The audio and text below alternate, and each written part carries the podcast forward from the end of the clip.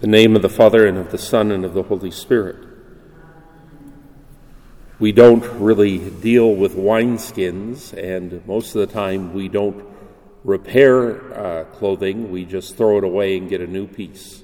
So these, uh, the parable here is can be a little difficult for us to understand, but with a little, little thought we can uh, grasp it.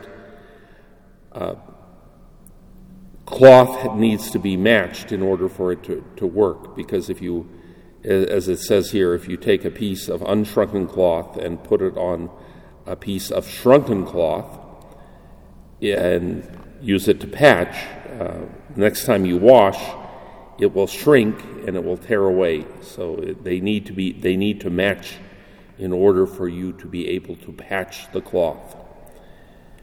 Wineskins. What's the deal with wineskins?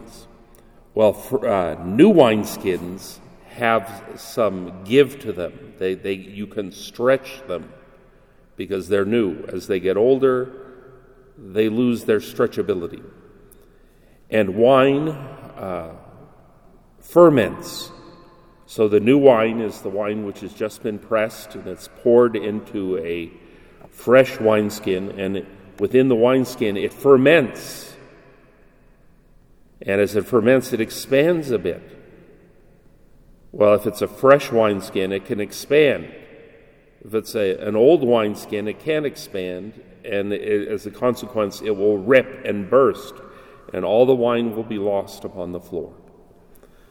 So that's what our Lord is talking about uh, on that level, you know, what's going on with these images.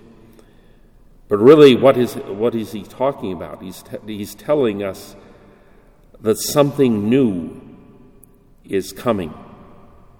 Something new is there, the kingdom of God. And the practices of the kingdom of God, while they are similar to ones that have gone before, are different and requires a new way of looking at things.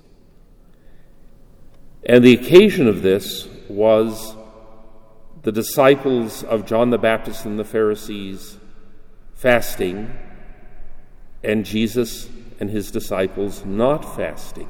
Why aren't you fasting? And Jesus says, Can the wedding guests fast as long as the bridegroom is with them?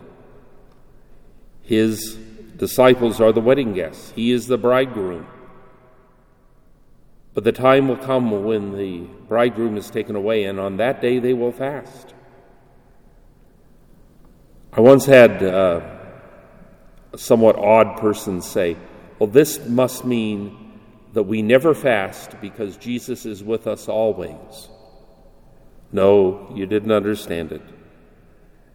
What it is saying is Jesus in the flesh. He's no longer with us in the flesh, and we, we there are times when we fast, and there are times when we we don't fast. Why would the disciples fast when God Himself is present to them in the flesh? Just as when the Lord returns in glory at the end of time, will we fast? Will we do penance? No, there'll be no reason to.